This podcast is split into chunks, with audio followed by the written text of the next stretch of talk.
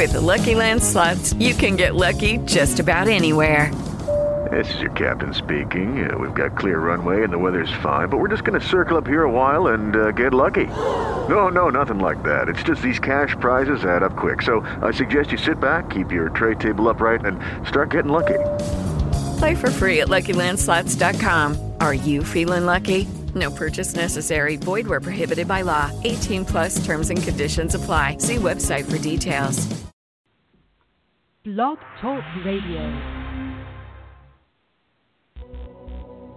Welcome to Believe and Listen Talk Radio from New York with Carla Blaha, Evidential Medium. Weekly conversations on all things spiritual and metaphysical, discussions, callers, and readings. Cultivate your personal connection to spirit and the universe. Learn that the impossible is actually possible. Hello, and welcome to Believe and Listen with me, your host, Carla Blaha, Evidential Medium. This is the series I'm very excited for From Disbelief to Belief. This is podcast one. So you're getting us on the introduction of the series I am creating, which was really right before me all the years I've been working and just came to me recently. It's a very worthy podcast. So to tell you a little bit about me is I am a evidential medium who works in the New York metropolitan area. You can find out more about me at carlablaha.com. And I have various other podcasts with many more to come and interviews down the road. But I'm excited about this particular series. It's the first series I've thought of. And it was, again, it was right before me all along. And I had that epiphany moment that this needs to be put out there so people can listen when you're driving, but focus on the road when you're sitting at home, when you're bored and or sad, grief stricken. This is real stuff. This is what happens to real people that I see every day in my work as an evidential medium. So I'm clear with what evidential mediumship is. It is mediumship, which is connecting to the other side with evidence, not generalities, not things like there's an old man behind you who loves you. That's not mediumship. There's nothing general about what I do. Gratefully, Spirit, those have crossed, provide me with information I couldn't possibly know and or guess. And that's what I do every day of my life, and I couldn't be more happy and fulfilled that there isn't another job in the world I would like except this one. Maybe more of it, a variation in it, maybe, but nothing else. So you're getting me on podcast one of From Disbelief to Belief. Before I start, I want to just do a breathing exercise with you that I do with all of my sitters, whether they're private or in a group. This will help you just to ground and relax and to be a bit more receptive and comfortable in case you are right now in the process of grieving or going through a difficult time in life, this is a great exercise to do in your car, sitting at a table. You can choose to do it for 15 minutes or for two. That's up to you. But try this exercise, all right? So I'm going to ask you in a moment to inhale through your nose slowly. Then I'll say hold. Then I will say exhale. And you exhale like a smoker, which is a pursed mouth, like a smoker. Okay, ready? Inhale.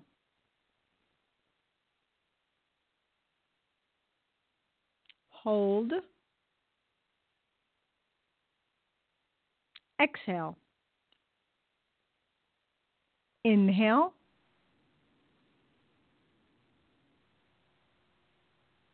Hold. Exhale.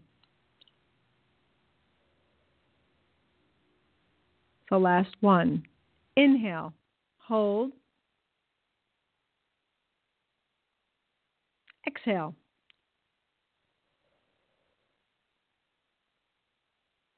This is an amazing breathing technique my Reiki master taught me when I was being trained to Reiki, and I've used it ever since. It's it will help you immediately to calm down.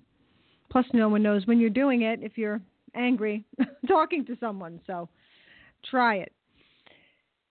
I want to talk to you about wow, this epiphany I had and how I had it because I get epiphanies just like you, and I still have growth and things I need to do in my life.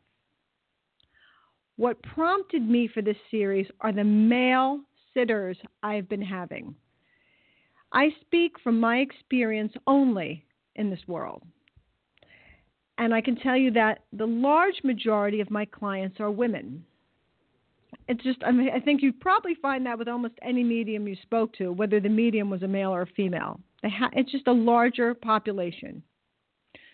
So from my perspective, the lesser population are the men, and men and women are different. I imagine all of you are rolling your eyes and chuckling right about now. But besides all of the obvious reasons that we are different, we're different in the way we receive information and process it insofar as what our background is, our belief system. It's different. It's not just varied from person to person, it's varied from male to female. Every woman out there who's listening, the majority of you are going to say your husband rolls their eyes when they say, when you tell them you've been to a medium. That's what the majority will say. I do have a few clients and when I say a few, that's still a decent amount that say, no, my husband wanted to see you. He heard about you. It's still in the minority of clients I see. But since January, this is 2019, it's March, since January, I have an unusually large amount of male clientele. It, it was the largest amount of men I've seen condensed in my career. All of them with the exception of maybe one or two. Their wives or girlfriends brought them or made the appointment for them. Now, as a medium, I have to say to myself, okay, so were they dragged? Are they kicking and screaming? or are they thinking, why am I here? This is a waste of time and money. And I know I'm already going in a little um, with a difficult situation potentially. I mean, the whole the whole podcast is disbelief to belief, so you know where I'm going with this. But in general, I know I'm going to have an uphill battle sometimes. I really ask that people bring people to me that are open. It's hard to be open. It's a lot harder than you think, actually. But with this cropping of men that I had, I was astonished at how wonderfully open men that were not otherwise open were during and then after the readings.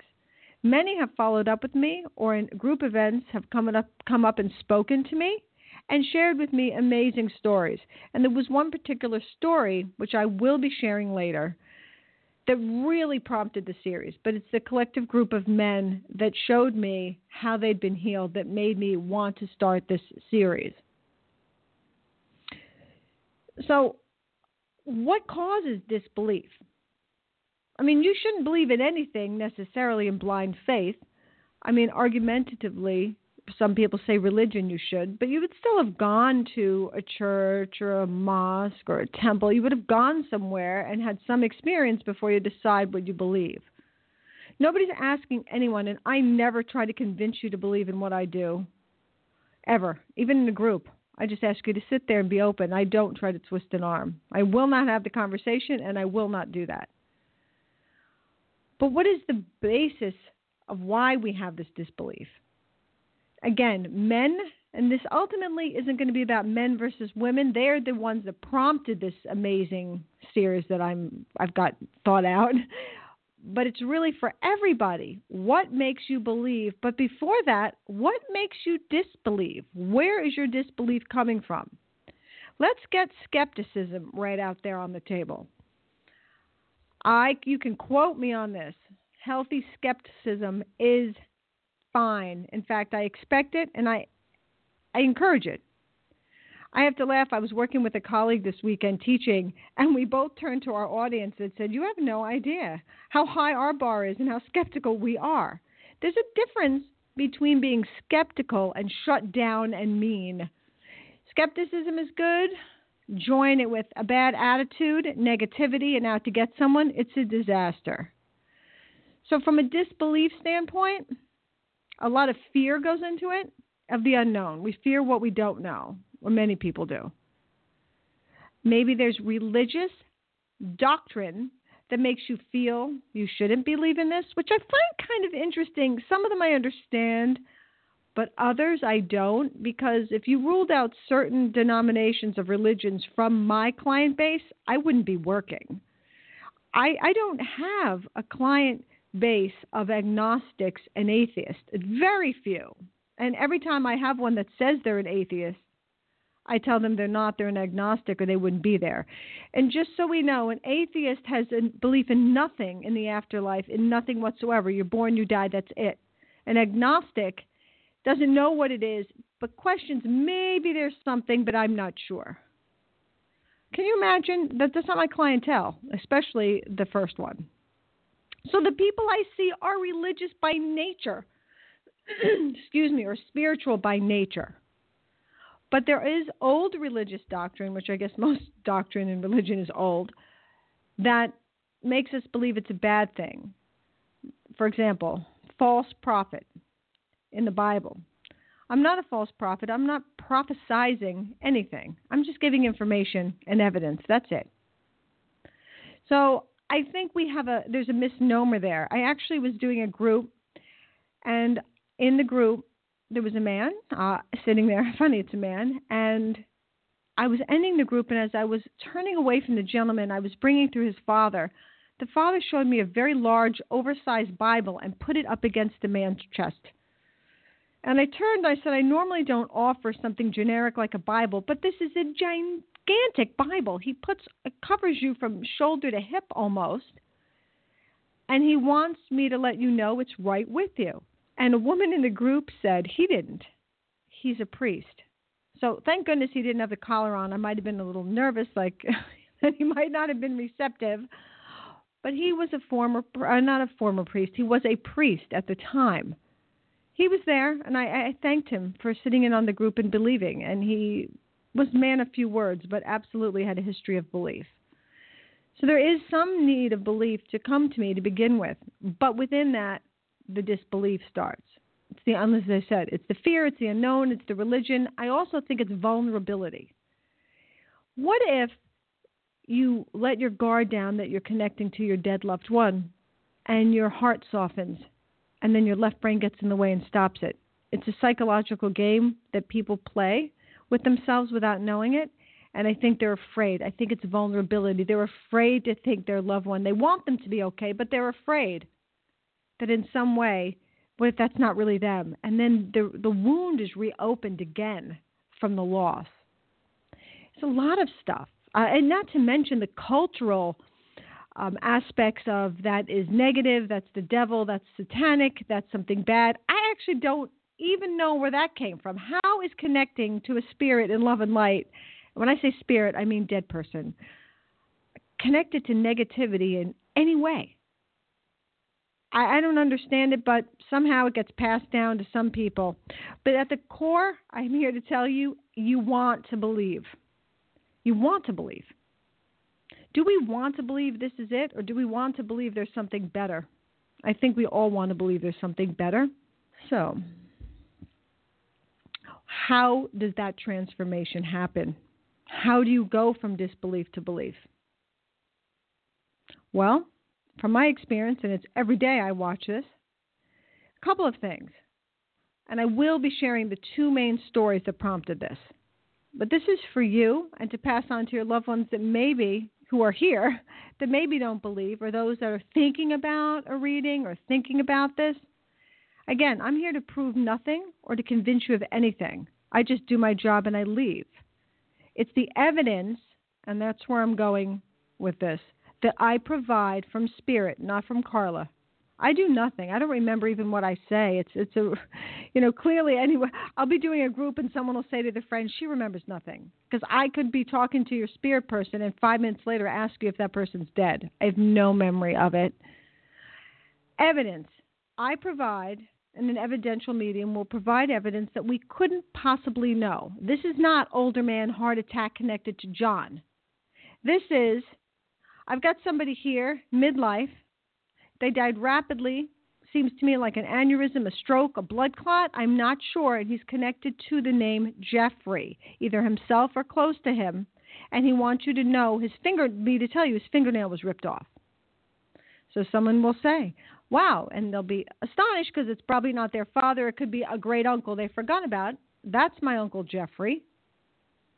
And he had an aneurysm that traveled from his leg to his lung, et cetera, et cetera, et cetera. And they'll match it all up. That's the kind of evidence I bring through. That's the kind of stuff that piques people's interest from disbelief to belief. Like, how'd they know that? Now, then what they're going to do, especially if it's a public forum, they're going to say they must have Googled me. I could do a whole show on the whole Googling thing. I, I, I think you've got credibility to that to think some people might Google you, but when I do an event, I don't know who's there. It's either the business that sets it up. Rarely do I set it up. I have no idea who's going to be there. And often first names are taken and that's it. So we can't Google you. And I provide things that's not that's not in Google, not names, dates, and serial numbers that you can find on the web. Stuff about your dead relatives that just isn't out there. Experiences that you couldn't know unless I was given it by some supernatural force. So this is a, not only evidence, but there's something called continuity of life, and I think that's one of the big things that tends to convince people and sometimes that can be psychic, so from my standpoint, I have to be careful. But continuity of life is the spirit person telling me something about your life that's going on now that I couldn't know. You had a broken pipe within the past week. You had to buy a new tire in the 2 days. You're thinking of buying a new car but just recently, or you're thinking of moving just recently, because you'll always hear, well, everybody's thinking about moving, everybody's thinking about car. No, details of recent things. I recently read some uh, three women, four women together, and I said to the woman, um, "Your friend was a friend from high school. I was bringing through." I said, "He says that you smoked together." I didn't like that evidence because a lot of people smoked, and and I would have put them in an age bracket where they would have been teens in their 80s. A lot of people smoked. I said, that's not the evidence. The evidence is he says, you still smoke and are lying about it. And they broke out laughing because driving up there, she had admitted she started smoking again and wasn't telling people.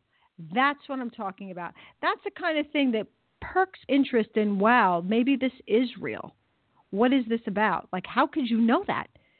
My, one of my favorite pieces of continuity of life is something like that. Something you just said on the way that I couldn't possibly know. What happens, unfortunately, they start to believe, right?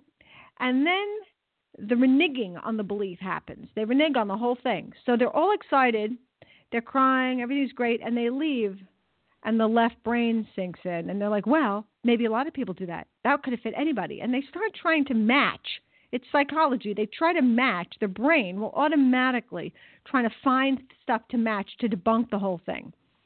And you can do that with generalities. You can. You can't do it when I say something like, so your mother says that you just had a third hole pierced in your ear, but then took the earring out so it would close up. Can't do that. That's not what people do. It's not a thing. not a big thing.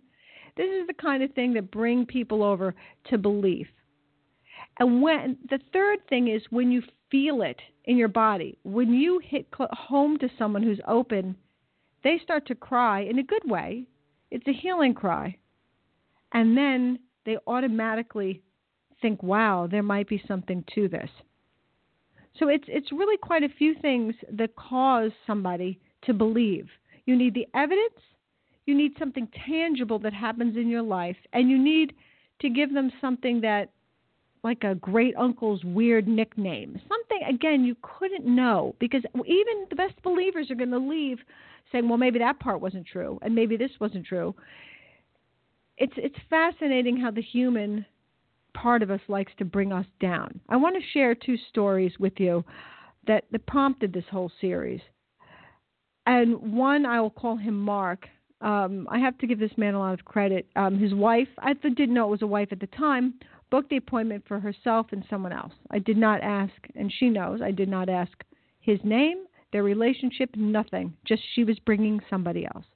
In walked the two of them, and in walked this man that was large in stature and rather tough looking. I mean, you can never judge a book by its cover, but you knew that this man was probably not a tax accountant. Um, he just had, if you put him in certain clothes, you'd be a little afraid of him. I mean, he was a tough man, um, looking, gentle in demeanor. But you think, well, okay, did she drag him here? You have to push that out of your mind. And I read the majority of the reading was about him. And he was very flat affect, which can be very helpful to me because emotion and face expression tends to throw a medium.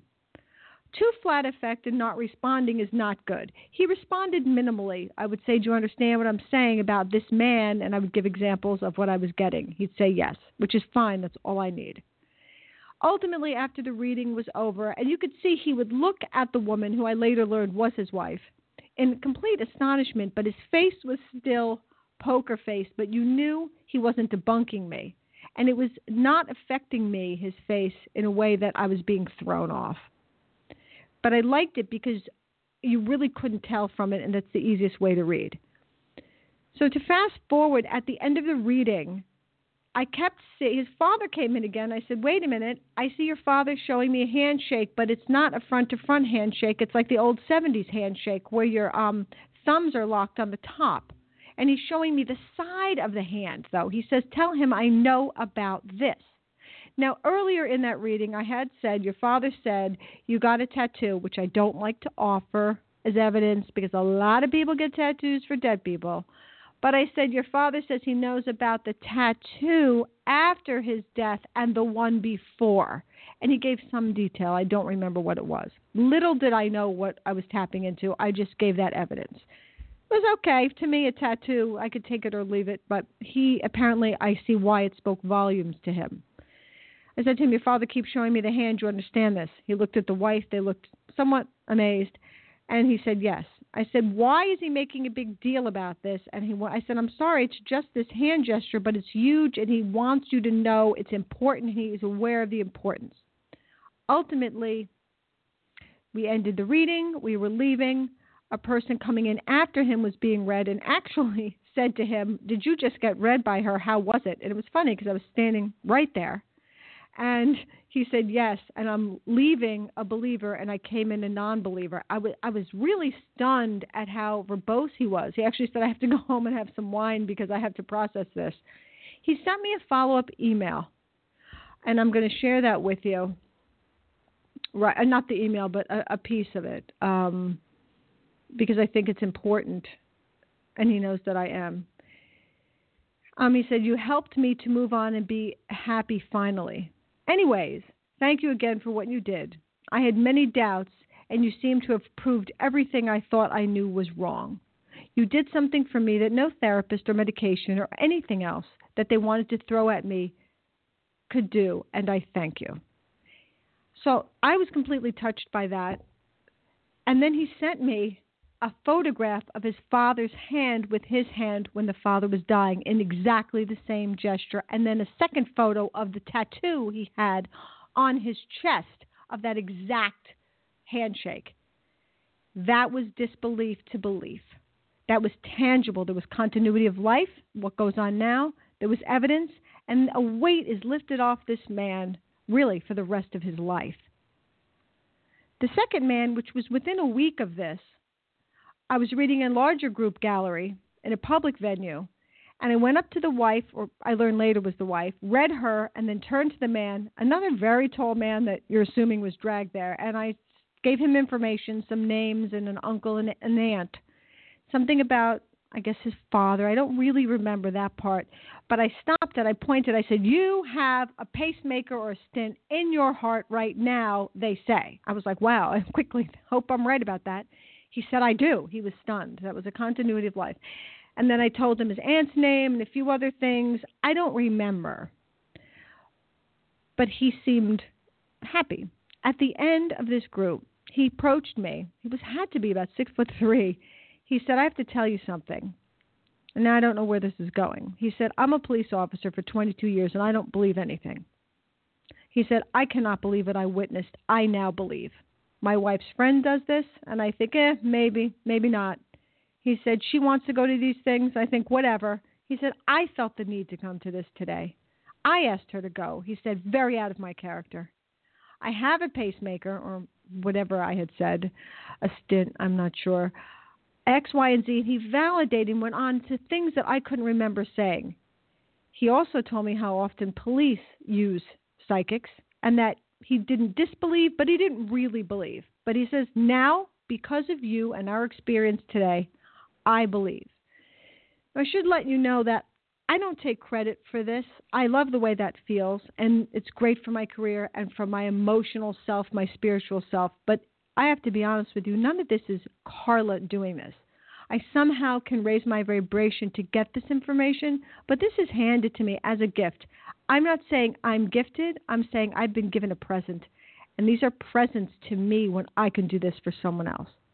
So he stood up there and I say stood up because I was sitting down. He was very tall, and he told me story after story of things in his life that he now believed that he could believe now that are true after this one experience at this gallery with me.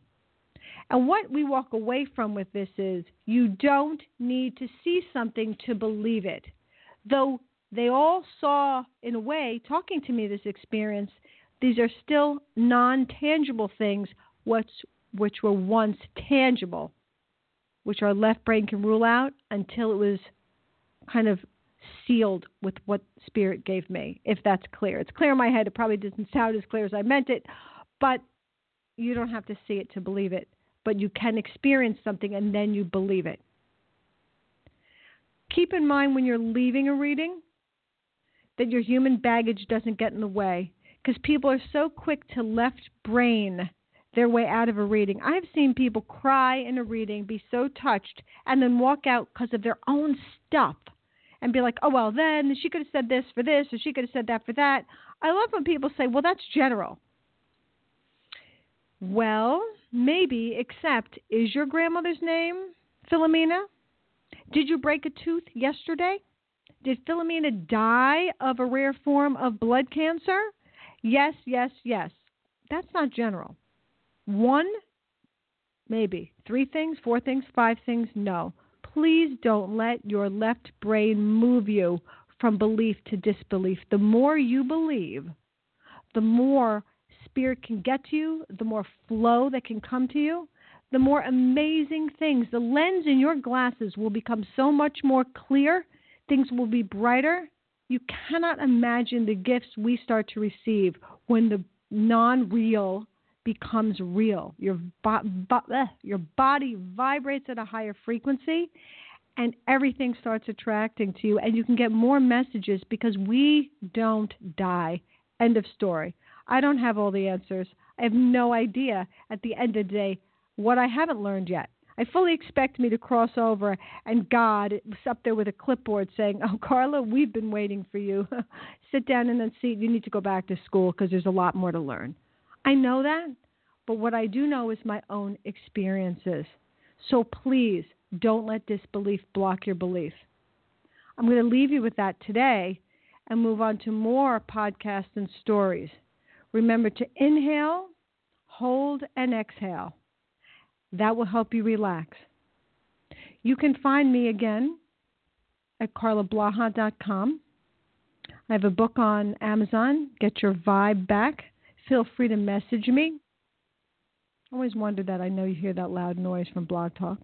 Um, please feel free to message me at believe and listen at hotmail.com. Those are all words, believe and listen. With ideas for further podcasts or stories. I love to hear stories from people. I will be happy to do podcasts and include specific things that people are looking for. You can find me on Facebook, Carla Blaha, Evidential Medium. And do me a favor today when you get off of this podcast, inhale,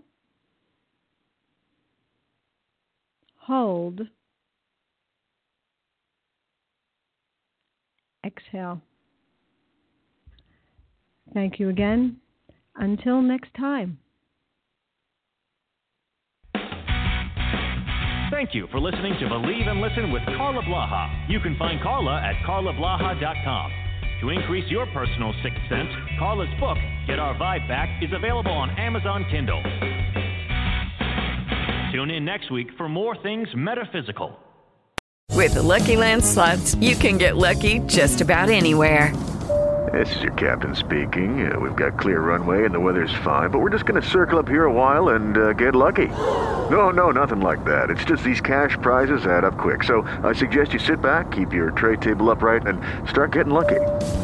Play for free at LuckyLandSlots.com. Are you feeling lucky? No purchase necessary. Void where prohibited by law. 18 plus terms and conditions apply. See website for details.